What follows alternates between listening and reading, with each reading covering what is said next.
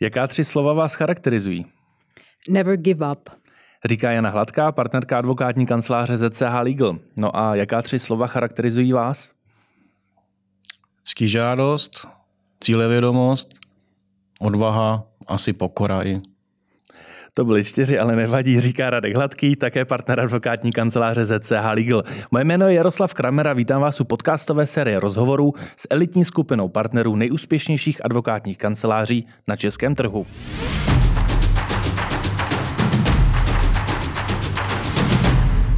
Jano a Radku, jak už naši pravidelní posluchači vědí, většinou uvádíme nový díl podcastu bez lawyer s ekonomickými ukazateli.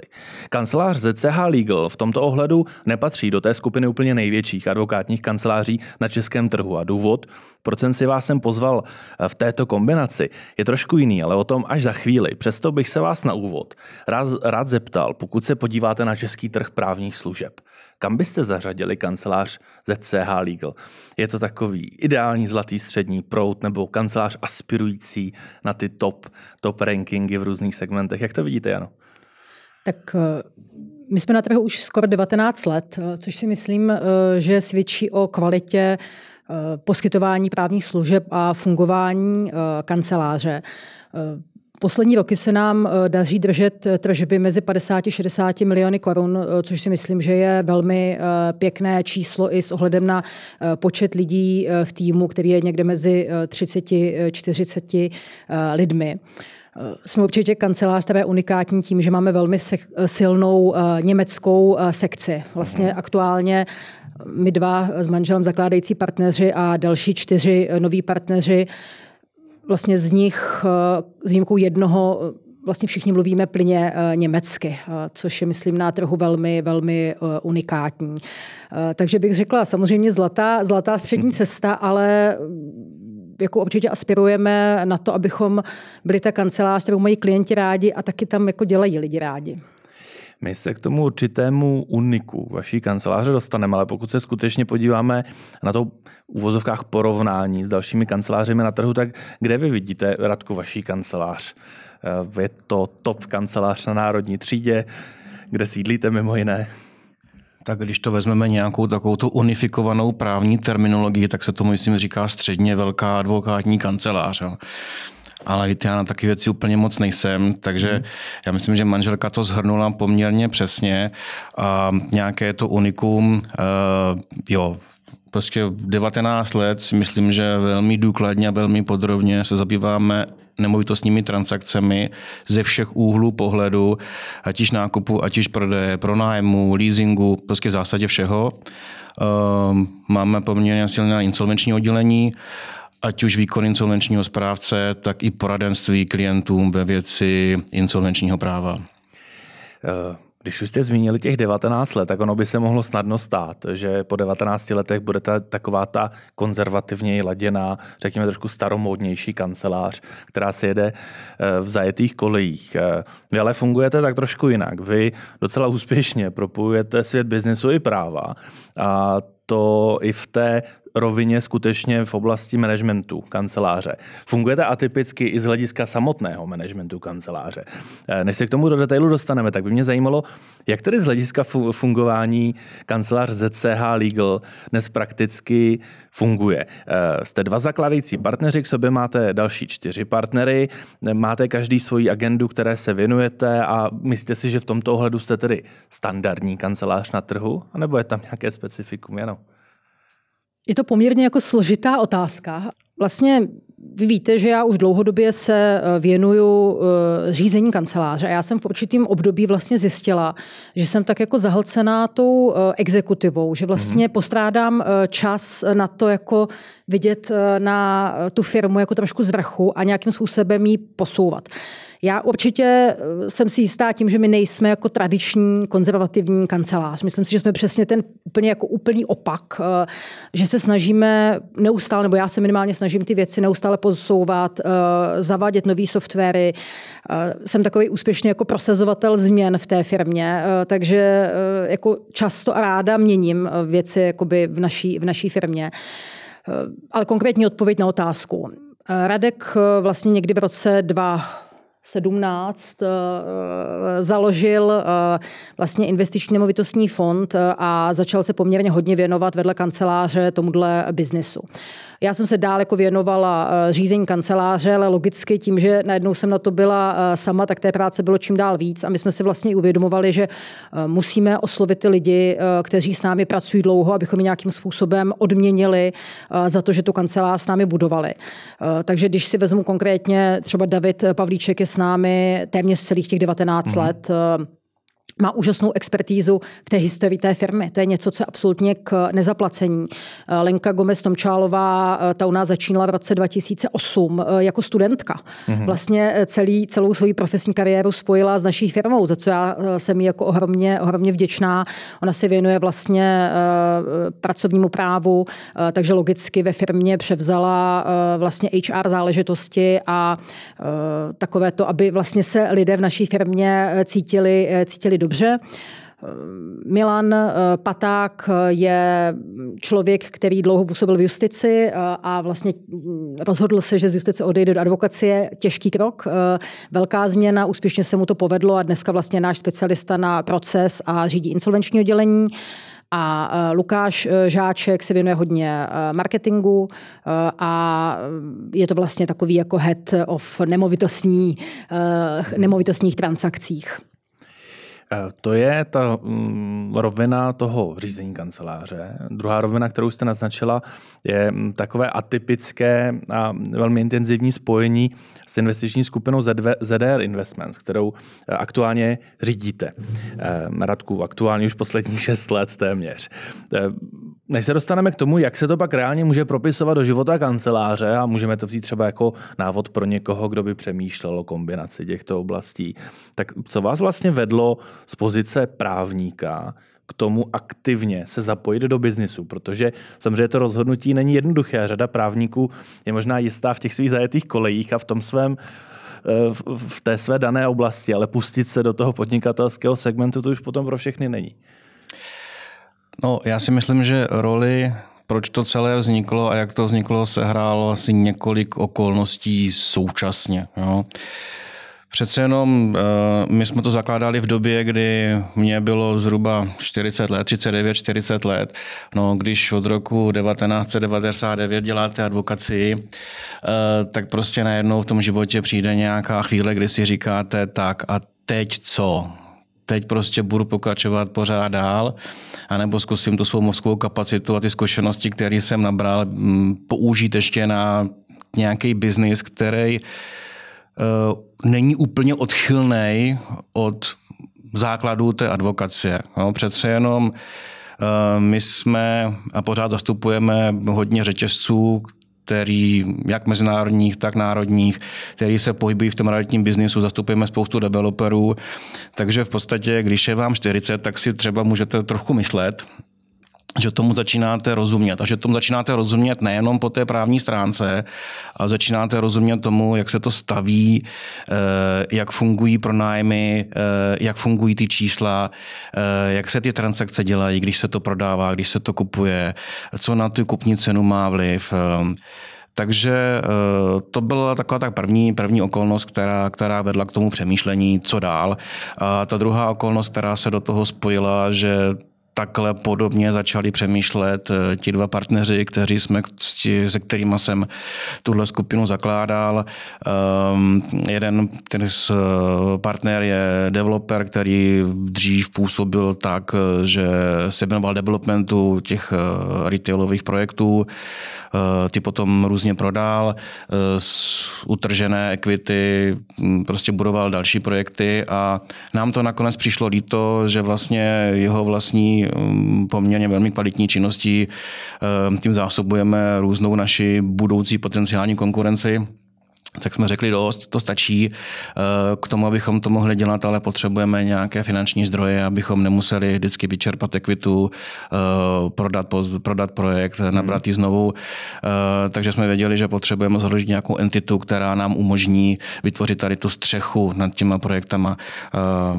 Vyústilo to do toho, že v roce 2017 na podzim jsme to založili a od roku 2018 jsme tady tuhle první ze tří eh, entit jsme od roku 2018 prostě aktivně spustili. No, vy už jste v té době ale působili jako insolvenční správce. Eh, tak eh, co vedlo k tomu rozhodnutí, že zůstanete stále partnerem advokátní kanceláře, partnerem nového fondu a současně ještě stále insolvenčním správcem? No, já jsem myslím insolvenční správce od roku 2010. Ehm, já teda nemám to povolení, k, nemám ty zvláštní zkoušky, ehm, tam mám ty základní, takže děláme standardní odlužení a děláme konkurzy, ale ne ty největší, neděláme na organizace. A tam, když to v roce 2017-2018 zakládáte, tak ono se tomu nějak říká startup nebo tak nějak. No. Um, takže vůbec nemáte tušení, co se s tím stane. Takže myslím si, že jsem si v roce 2017-18 myslel, že to bude nějaký um, se tomu říká side business, který bude malý, budeme si s tím tak nějak jako hrát, fungovat to bude nějak jako společně. A um, nikdo neměl tušení, že za pět, za šest roků se to stane jeden z největších metostních fondů České republice s majetkem zhruba 13 miliard korun a míří to pořád dál a výš. Jenom krátce, ano, přišlo vám to jako dobrý nápad v té době skutečně to kombinovat všechny ty oblasti, protože jak už já, jsem, nepřišlo. nepřišlo. Protože pro kontext, jak už jsem říkal, ono samozřejmě řada právníků v určitém stupni seniority koketuje s myšlenkou, eh, co dělat třeba i se svými financemi, jakým způsobem se aktivně zapojit do biznisu, ale nevždy je to řešení, zůstanu partnerem své kanceláře, rozjedu nový biznis a do toho ještě uh, budu v kanceláři, která, jak už jste naznačila, neustále přichází s inovacemi a neustále hledá nová řešení. Manžel to řekl, ale já ho vždycky podporuju. ne, nějaké diskuze proběhly, eh, protože víte co, tak kancelář nás zaměstnávala hodně. A myslím, že vy nás znáte, my jsme oba dva jako hodně eh, energetičtí lidé, lidé plní energie, ale já jsem si říkala, tyjo, to už není jako potřeba posouvat dál, ale já myslím, že je prostě potřeba toho člověka vedle vás v těch životních rozhodnutích jako podpořit, což se stalo. Uh pokud se na tuto, řekněme, spolupráci nebo tuto provazbu podíváte z pohledu uh, managing partnerky kanceláře, protože já vás vnímám v tomto hmm. ranku. Uh, Jaké to přenáší ty klíčové synergie, že kancelář je spojena takto výrazně, ještě s takto úspěšným investičním fondem? A potom, Radku, vás bych poprosil, abyste se z pohledu partnera nebo řídícího partnera toho fondu podíval na tu synergii s tou kanceláří.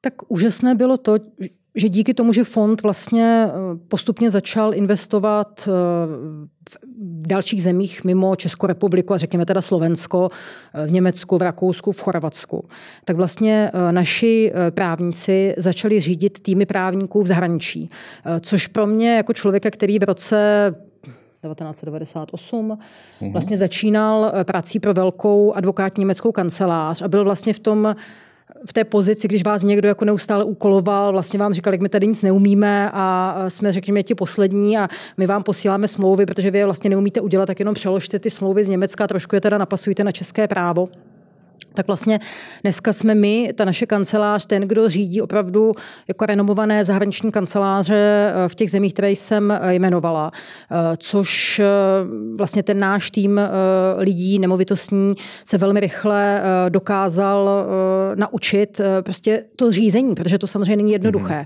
Vy musíte trošku proniknout do toho práva té země, ne samozřejmě na té úrovni toho deta- té detailní znalosti, ale musíte být v obraze a současně prostě řídíte často mnohem senior seniornější lidi, eh, než jste, než jste vy. Takže to bylo něco, co myslím, že i vlilo jako novou krev dožil tomu týmu, protože je to pro ně extrémně, extrémně zajímavé. No a z, z pohledu biznesového, jaké klíčové výhody podle vás přináší to, že jste takto výrazně spojeni s jednou advokátní kanceláří?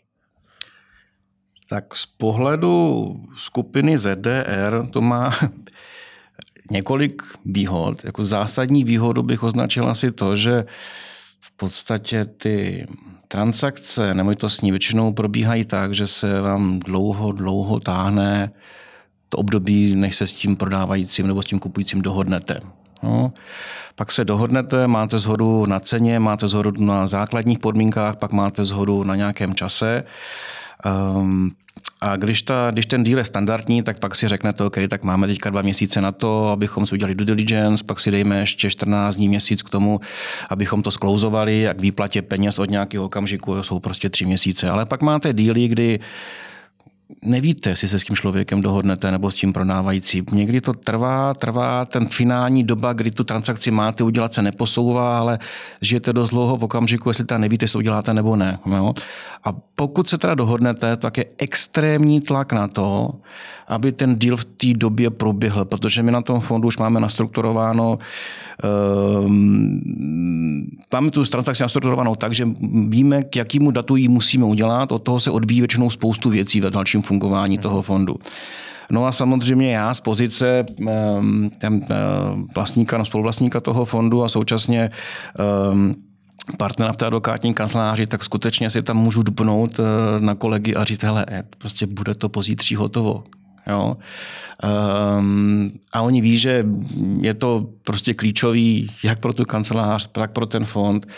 Tak to je ta flexibilita, která tam je, tak je obrovská. A druhá věc je ta, že já spoustu věcí vidím nejenom z pozice toho právníka, který má na starosti tu právní stránku té, té transakce, ale i z pozice toho klienta, z té druhé strany. Um, já samozřejmě, že děláme ty transakce, tak já zdaleka na těch transakcích nedělám všechno. Na tom fondu už je zkušený, poměrně robustní manažerský tým, uh, který jsou ty transakce stará společně se mnou. A občas se stává, když mi kolegové řeknou, Radku, dostali jsme tohle stanovisko od vás, tady tomuhle, tomuhle nerozumím. Tak přesně to si uvědomíte v tom okamžiku, že ty věci se dají dělat líp a jednodušeji. Takže pak si okamžitě sednu s kolegem a říkám, hele, uh, toto je určitě správně, nicméně je to napsáno tak, že to není na první dobrou srozumitelné, to mm. naše stanovisko. Um, takže potom se dostáváme k opakování toho, pište krátké věty bez přívlastků. Podnět, přísudek, možná předmět, tečka. Jo? A to jsme mimochodem, myslím, krátce řešili i, i s vámi, jenom v rámci nějakého živého streamu, že ono je někdy praktické i pro to vedení kanceláře trošku se vzdálit od práva, protože na to potom může mít čerstvé oči. A tolik v tom neleží. Vy už stále, Radku, zmínil, že investiční skupina ZR Investment se za těch několik let skutečně rozrostla velmi výrazně. Eh, jak si zajistit, aby vlastně vaše kancelář nebyla vnímaná jenom jako kancelář jednoho klienta? Protože už jste na, v úvodu podcastu, Jano, zmínila řadu oblastí, kterým se věnujete. Je to náročné? Já myslím, že tohle se nám eh, neděje, protože my jsme už fungovali v době, kdy jsme začali spolupracovat s fondem. Když manžel založil fond, tak jsme měli jako robustní klientelu. A my se opravdu o ty klienty eh, staráme. Máme řadu klientů, kterým jsme začali radit v roce 2005. Eh, a naopak vlastně nám to, že máme teď řekněme, tuto specializaci, eh, tak nám to zase pomáhá získávat klienty právě i z této oblasti eh, fondů, protože to poradenství pro fondy je velmi specifické a opravdu je pro kolegy, kteří, jako kolegy právníky, kteří to prakticky jako nedělají, je to velmi složité eh, fondům, ať už nemovitostním nebo jiným, jiným radit. Takže musím říct, že myslím, že nám pomohlo to, že Prostě jsme na tom trhu už byli dlouho, měli jsme robustní základnu eh, klientů eh, a na to máme i spoustu klientů ze zahraničí, kteří vlastně o téhle synergii úplně, eh, úplně neví a my to vlastně ani nějakým způsobem se s tím nesnažíme bojovat, naopak věříme, že ten klient, když přijde, tak vidí tu kvalitu poradenství, kvalitu toho týmu a vlastně já mám pocit, že z toho máme jenom výhody, protože právě jsme zvyklí pracovat biznisově. Prostě víme, že když klient řekne zítra, tak to neříká jenom proto, že v pátek odjíždí na dovolenou, ale protože opravdu jako potřebuje to zítra a v 10 je v 10 a ne v 10.05. Na současně z druhého pohledu, eh, kdybyste čistě seděli jenom eh, na, na židli v rámci investiční skupiny, tak byste mohl nabít dojmu, že ta kancelář by tady měla být výhradně pro vás, protože jste jí největší klient a děláte spolu nejzajímavější mandáty.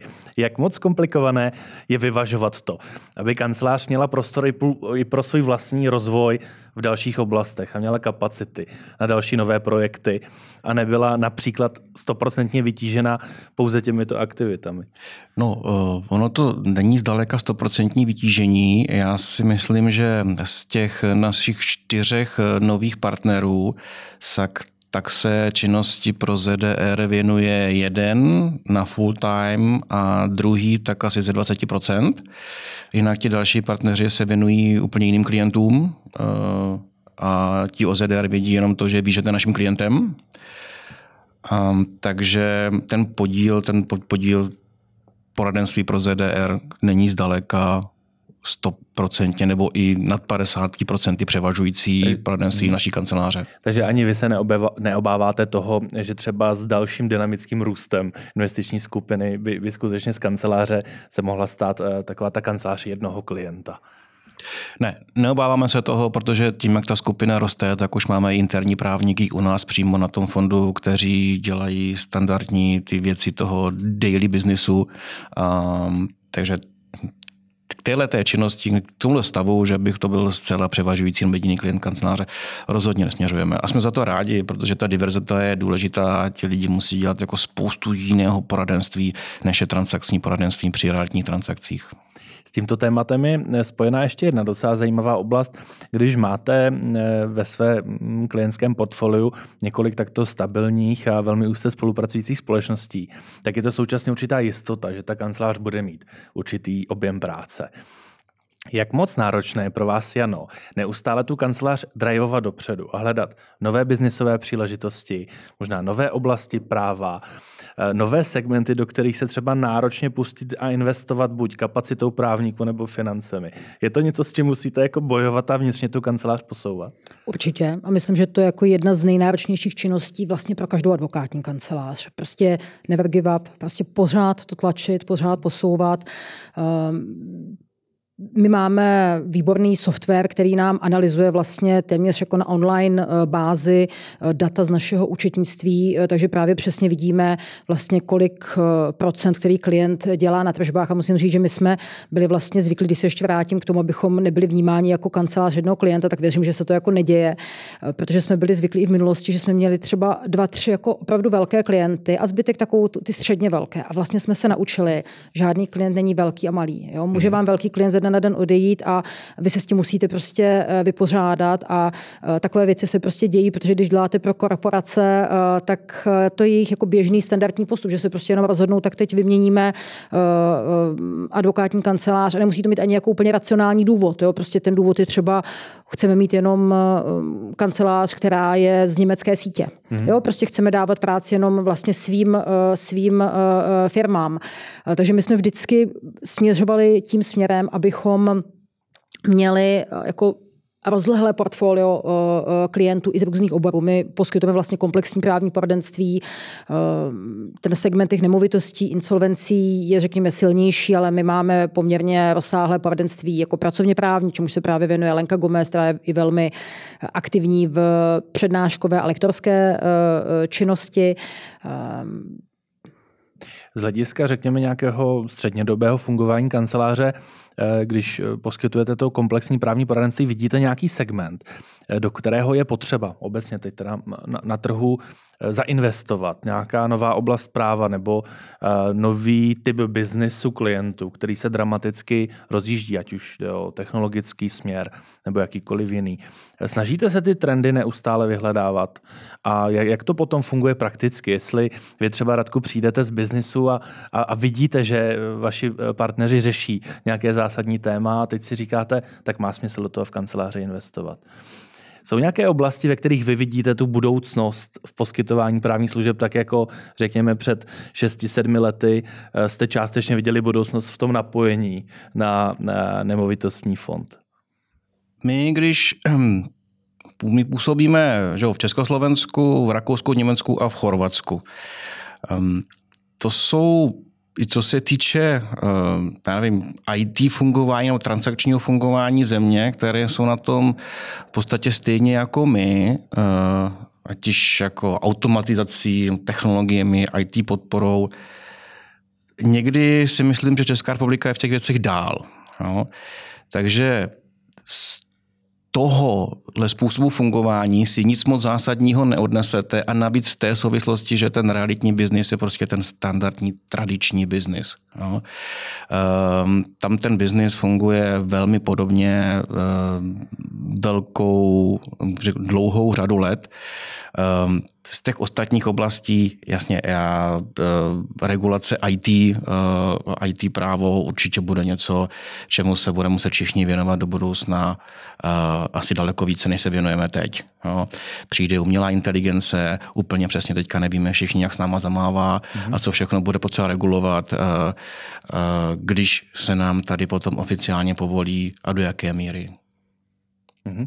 Možná jenom ještě dodatečný dotaz, jenom měl by vlastně být tím driverem toho, do jakých nových oblastí se kanceláře pustí spíše ten klient, anebo spíše ty kanceláře sami proaktivně by si měly hledat nové oblasti, nové specializace a pak je nabízet klientům. Já si upřímně myslím, že spíš ten klient, eh, protože ten klient ví, co eh, potřebuje a vy si často jako advokát myslíte, tak tohle bude pro klient jako extrémně zajímavé. A oni eh, vlastně to v tom svém biznesu vůbec důležité, důležité nepotřebují.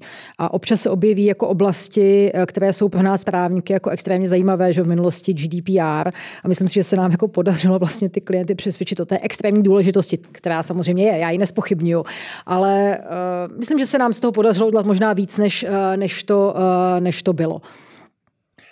A ještě krátce k tématu. Je pro vás, eh, řekněme, ideálnější cestou vybudovat si ty týmy a vychovat si ty právníky případně v těch nových oblastech, anebo klidně akvírovat celé nové týmy zkušených právníků. Vy jste zatím rostli vždy tak jako organicky a z vlastních řad. Je to tak? Je to tak, je to tak. Nám se víc osvědčila tato cesta, ale jeden z partnerů, vlastně eh, Milan eh, Paták, ten přišel až vlastně po zkouškách eh, a do toho týmu zapadl velmi dobře, takže já se nebráním ani jedné, ani jedné z možností. Jenom vy už jste zmínila tu oblast digitalizace v oblasti HR. Vy samozřejmě eh, tak jako eh, je velmi aktivní na mnoha frontách Radek, taky vy jste velmi aktivní a jestli se nepletu, tak jste ambasadorkou eh, společnosti Piny HR, která se specializuje na vývoj softwaru zaměřeného na zlepšení efektivity procesu HR. V tom už zase moc práva nevidím, tak to je spíše taková záliba v té technologické oblasti. Určitě. Je to to, že já vlastně se snažím opravdu neustále sledovat eh, trendy eh, v řízení firem, nejenom advokátní kanceláří, prostě firem. A eh, vlastně s lidmi z Píny a HR jsem se setkala na konferenci, kterou organizovala společnost People Management Forum, což je společnost, která vlastně združuje HRisty. My jsme jejím partnerem. A začala jsem se tam s nimi vlastně bavit na jejich stánku a okamžitě jsem viděla vlastně ty možnosti, které ten software nabízí, takže jsme snad během dvou měsíců se domluvili na spolupráci. Ten software jsme implementovali k nám do firmy. A ono to chce občas jako jistou odvahu, protože tenhle software je opravdu ten uh, user-friendly software. Mm. To znamená, u nás lidé uh, nemusí čekat na nějaké schvalování dovolené, poslat nějaké písemné žádanky, prostě si sami naklikají své nepřítomnosti, ten software to podle nějakých uh, předem uh, zadaných dat uh, schválí. Stejně tak, když vlastně nastupuje nový člověk, tak mu prostě pošleme uvítací e-mail, kde on si vyplní vlastně veškerá data, ty už se zase propíší vlastně do všech účetních softwarů a opravdu vám to jako reálně ušetří uh, Eh, spoustu hodin eh, člověko práce. Eh, a oni mě následně jako oslovili, jestli bych mohla dělat ambasadora té jejich firmy, což jsem tedy ráda, ráda jako přijala. A vidím, že to je vlastně firma, začaly taky 2017 s tímto softwarem, dneska už mají více jak 200 klientů, v podstatě více jak 10 tisíc uživatelů, působí v sedmi zemích. Takže je to něco, co, co mě prostě bavilo. Tak možná, kdybyste to v té době spolu s nimi spolu založila, tak tady máme další velký zajímavý side business. Mě tak jenom napadá, vnímáte se spíše více jako právníci nebo jako manažeři? Radku. Tak u mě to asi jasné už. Já už sebe jako právníka vnímám okrajově. No jak to máte vy? Tak já vlastně už dlouhodobě jsem řídící partnerka, já jsem se v tom našla a myslím, že jako člověk asi nemůže říct, že už není právník, protože právníkem je celý život, ale rozhodně se víc eh, cítím být jako eh, manažerkou. Tohle je velmi zajímavé téma, protože eh, často se dostáváme k tomu, že právníci z povahy svého vzdělání a potom praxe, kterou absolvují, tak málo kdy jsou dobrými manažeři, manažery.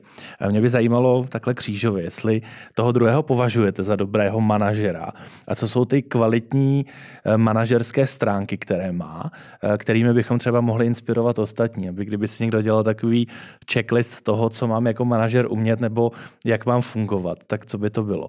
Tak křížově, tak. Tak, ehm, tak eh, Já si myslím, že eh, ZCH Legal by v podstatě těch 19 let nemohl úspěšně fungovat bez toho, když by v ní nepůsobila moje manželka. Protože tam má zcela esenciální zásluhu na tom, že ta kancelář vznikla, uh, podle mého názoru velmi dobře vždycky fungovala, funguje do teďka a myslím si, že budování toho týmu, firemní kultury a působení kanceláře na venek je zcela zásadně nespochybnitelná zásluha mojí ženy. A kdybyste měl říct nějaké vlastnosti, které vám přijdou klíčové z hlediska managementu kanceláře, které teda e, vaše žena má, ne ty, které třeba nemá nutně. To tak ona to řekla úplně na začátku toho rozhovoru. Ona se skutečně řídí tím kredem never give up. Mm-hmm. A nejenom v práci, ale ve všech oblastech jejího života. Je prostě cílevědomá, dotahuje věci do konce a současně myslím, že kolegové moc dobře vědí, že ji neopí na rohlíku. Mm-hmm. No. Tak a pojďme to vrátit. tak Radek eh, je vynikající manažer. Nemyslím si, že bych mohla říct, že je lepší manažer než právník. Já myslím, že je vynikající manažer i právník a to se právě jako skloubilo v tom, že uspěl vlastně ve všech těch eh, jeho nebo našich eh, biznesech má neuvěřitelnou schopnost jako rychlého rozhodování. A když už se rozhodne, tak se zbytečně jako nevrací k, k tomu, co se prostě rozhodl. A současně vlastně má schopnost na sebe brát riziko. Mm-hmm. Je to něco, to, kdybychom si dali dohromady všechny ty vlastnosti, které jste popsali, které se třeba snažíte předávat i té nastupující generaci právníků vás v kanceláři, kteří třeba jednoho dne by mohli uh, buď rozšířit uh, to vedení kanceláře, anebo, nebo třeba jednou do budoucna vzdálené uh, budoucnosti přezít otěže. Tak o to se samozřejmě snažíme. Daleko víc se o to snaží moje manželka, která vlastně ještě má na starosti pořád vedení té kanceláře na rozdíl ode mě. Um, uh, oni jsou všichni ti partneři, kromě jednoho, podstatně mladší jak my. My jsme si je vybrali proto, protože jim věříme, víme, jak kvalitně dělali svoji práci a věříme i tomu, že budou schopni dál tu kancelář spolu řídit a pak řídit sami. Nicméně i oni se potřebují učit a mm, jednu z těch věcí, kterým pořád štěpujeme, rozhodujte se eh, kvalitně, ale současně eh, po nějakým pečlivým zvážení, ale rozhodujte se rychle. No, mm. Protože když se budete rozhodovat dvě hodiny o věci, jejíž význam, ať již nějaký v HR oblasti nebo finanční oblasti je zanedbatelný, tak jsme ve ztrátě mm-hmm. časové, finanční. Prostě zohledněte vždycky to, o jakou věc se jedná, co rozhodujete, přizpůsobte tomu dobu, kterou strávíte posuzováním té věci a rozhodováním o ní. Jo. Efektivita rozhodování je to, co se snažíme jim vštěpovat. Je to pro právníky náročné, ano. Myslíte jako pro ně, jako pro ty partnery? Já myslím, že to je právě o té osobnosti. A my jsme si vlastně podle toho ty lidi vybírali, kde jsme věřili, že tuhle tu schopnost eh, buď už mají, anebo ji je dokážeme nějakým způsobem jako uh, naučit. Eh, pojďme ještě krátce k biznesovému prostředí v Česku. Když jsme na konci loňského roku dělali takový průzkum pro týdenník Euro, jak optimisticky, pesimisticky vidí kanceláře letošní rok, tak většina z nich byla v celku optimistická. Pokud bychom se s vámi podívali na podzimní období, máte za to, že z hlediska objemu práce, typu třeba mandátů, eh, jsme v nějakém období eh, růstovém, eh, které by se třeba dalo přirovnat k těm nejlepším letům před pandemí, anebo jak byste predikovali podzim? Možná nejdřív ten biznisový pohled, Zaradka? My víme, jaké transakce budou naši klienti, a tím nemyslím jenom ZDR, dělat nebo dokončovat během letošního podzimu, nebo respektive třetího, čtvrtého kvartálu. Já tam očekávám standardní vytížení kanceláře, možná lehce na standardní, ale není to nic, co by bylo 200% oproti loňskému roku.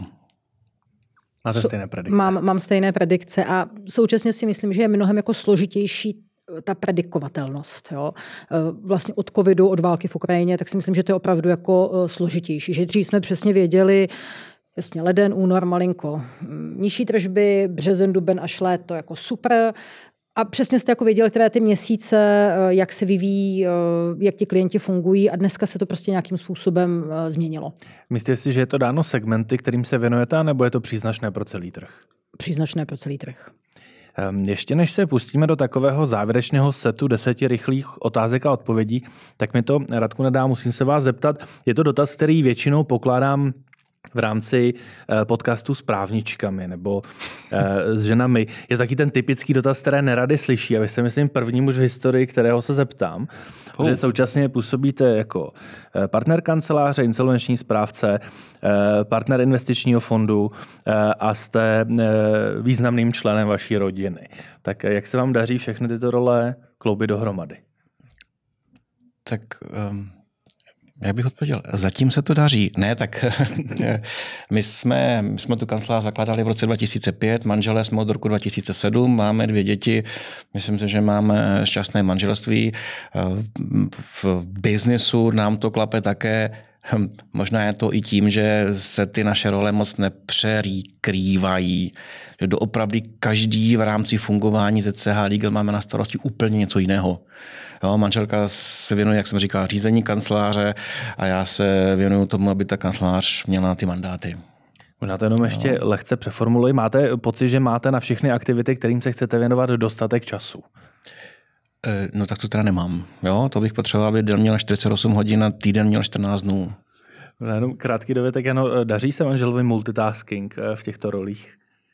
Tak multitasking ne, ale, ale věnovat rodině se zvládá opravdu uh, hodně. Naše děti uh, obě dvě hrají uh, závodně tenis a musím říct, že třeba uh, tu jejich tenisovou výchovu a to ježdění po turnajích, což každý tenisový rodič ví, co to jako obnáší, kdy vlastně jste opravdu jako sobotu, neděle od rána do večera na kortu, tak tomu vlastně se věnuje hlavně, hlavně Radek a uh, takže myslím, že naše děti jako nemají pocit, že by měli tatínka, kterého vidí, uh, nebo že ho spíš nevidí, takže myslím si, že ho opravdu jako vidí a že se jim věnuje, věnuje, věnuje hodně.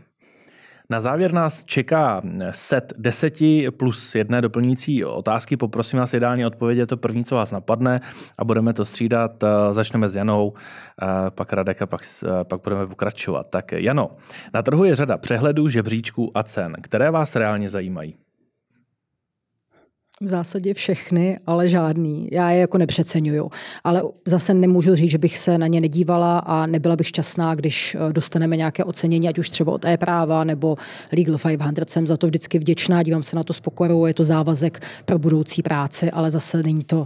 Tak mhm. teď tedy jsme získali ocenění a můžeme usnout na Vavřínech. Eh, Radku, z pohledu advokátní kanceláře, je pro vás důležitější uspokojit klienta nebo člena vašeho týmu? No, já si myslím, že to se dá takhle těžko říct. Já si myslím, že vy musíte uspokojit oba. oba.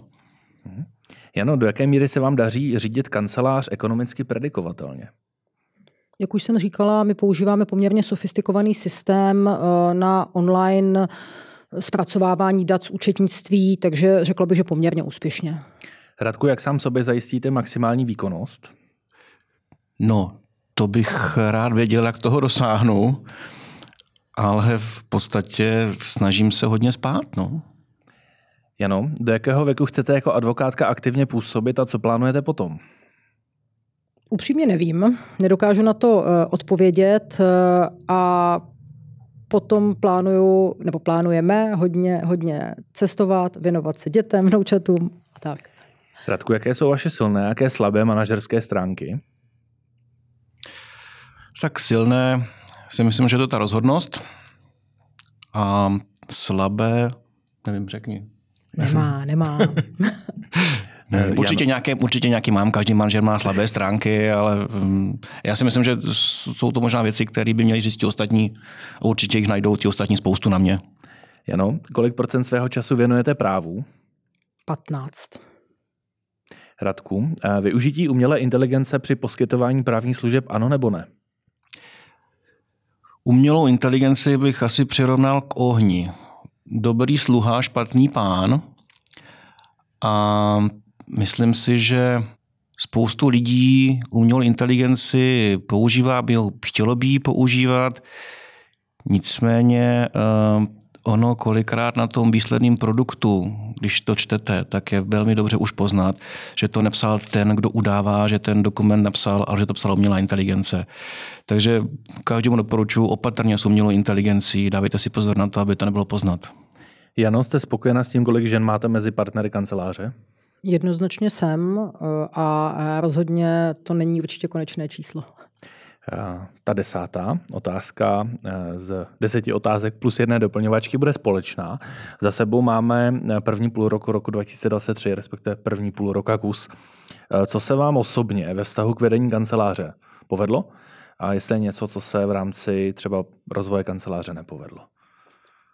Tak já myslím, že já mám opravdu radost toho, že se nám povedlo dotáhnout eh, rekonstrukci kanceláře. Eh, dneska máme krásné, moderní, eh, vzdušné prostory. Já jsem vlastně designerovi zadávala, že chci, aby se tam lidé cítili trochu jako doma. Tak snad se to, snad se to povedlo, i když samozřejmě nechci, aby lidé jako v práci spali, ale aby se tam prostě cítili hezky.